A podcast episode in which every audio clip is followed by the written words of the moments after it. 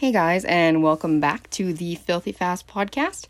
I know it's been a hot minute since I've recorded, so I'm excited to go ahead and rack this one out for you.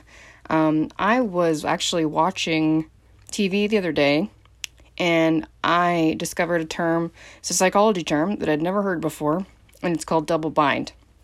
And it was described as a prelude to schizophrenia in communication. and it intrigued me so I watched the rest of the clip, and then I actually did some Googling, and obviously, Wikipedia is my go to for a lot of this kind of stuff. So, you know, take it with a grain of salt, and by all means, uh, cross reference it. I, I did a couple times just on some other videos by psychologists, and um, I found it quite interesting. Um, and I am going to relate it back to horses and the training pen in a minute here, but uh, hang on with me through this. Double bind is described as an emotionally distressing dilemma in communication in which an individual receives two or more conflicting messages, with one negating the other. It creates a situation in which a, in which a successful response to either will be automatically wrong regardless of response. The double bind it occurs when the person cannot confront the inherent dilemma and therefore can neither resolve it nor opt out of the situation. So, this is frequently utilized as a form of control without open coercion. The use of confusion makes them both difficult to respond to as well as to resist. This uh, happens quite a bit in, we'd call it like unhealthy parent to child relations. It's a basically just a power play. So, unlike the usual no win situation, the subject has difficulty in defining the exact nature of the paradoxical situation in which he is caught. So, a primary injunction would be imposed in one of two forms, as in A, do X or I will punish you, or B, do not do X or I will punish you. And then a secondary injunction is imposed on the subject conflicting with the first at a higher and more abstract level. For example, you must do X, but only do it because you want to. And this is unnecessary to be verbalized as it is, as they've already said, be more abstract. So it's likely more something that a person responded to differently and then they were penalized for. the subject is unable to confront or resolve the conflict between the demand placed by the primary and the secondary injunctions. So, the double bind differentiates itself from a simple contradiction to a more inexpressible internal conflict, where the subject really wants to meet the demands of the primary injunction, but fails each time through an inability to address the situation's incompatibility with the demands of the secondary injunction. Thus, subjects may express feelings of extreme anxiety in such a situation as they attempt to fulfill the demands of the primary injunctions, al- primary injunction, sorry, albeit with obvious contradictions in their actions. so, um, this was studied by anthropologist Gregory Bateson and his colleagues, and this was back in like the 1950s. I think this was 1951. his findings indicated that the tangles in communication often diagnosed as schizophrenia, are not necessarily the result of an organic brain dysfunction. So that's why this was being referred to as a prelude to schizophrenia. And that's where I kind of got confused. I had to do some more reading to figure that out. Um, instead, they found that destructive double binds were a frequent pattern of communication among families of patients, and they proposed that growing up amidst perpetual double binds like that could lead to learned patterns of confusion in thinking and communication. So people with extreme anxiety often they're very insecure, very unsure of themselves.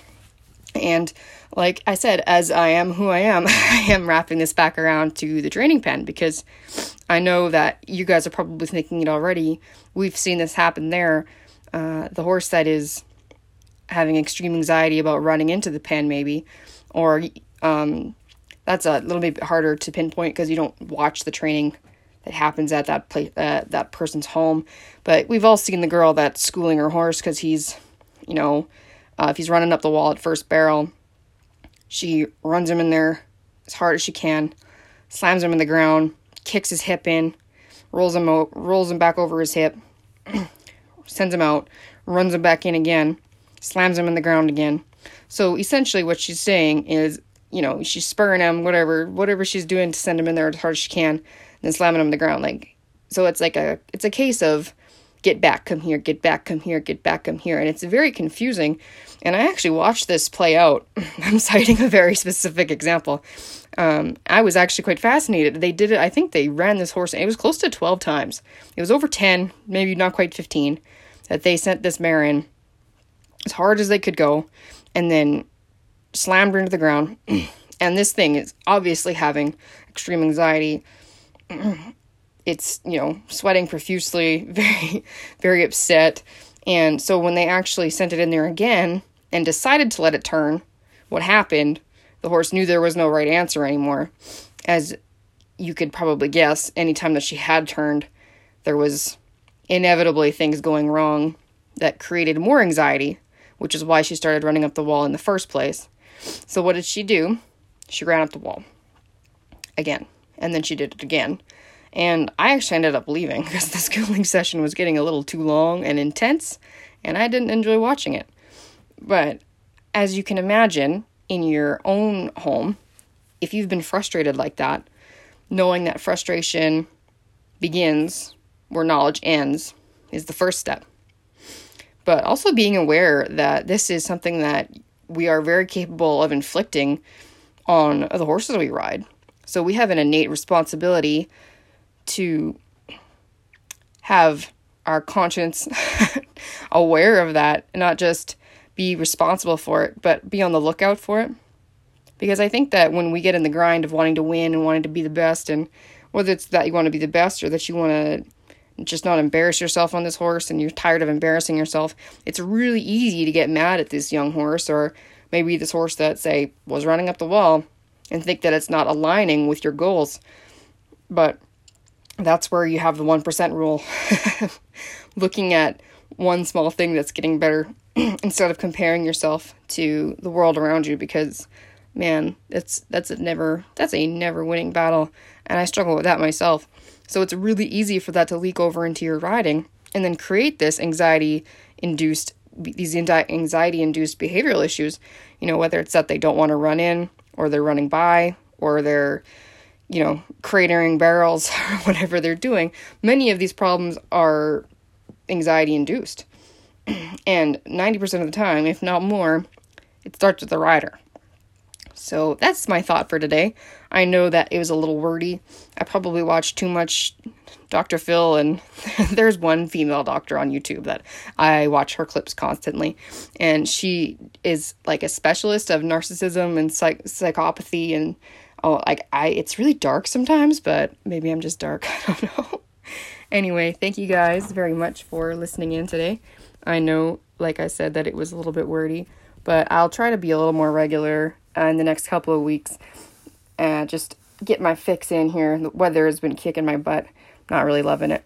If you want more content, you can hit me up at filthyfast.wordpress.com. Email me at filthyfast1, that's number one, at gmail.com.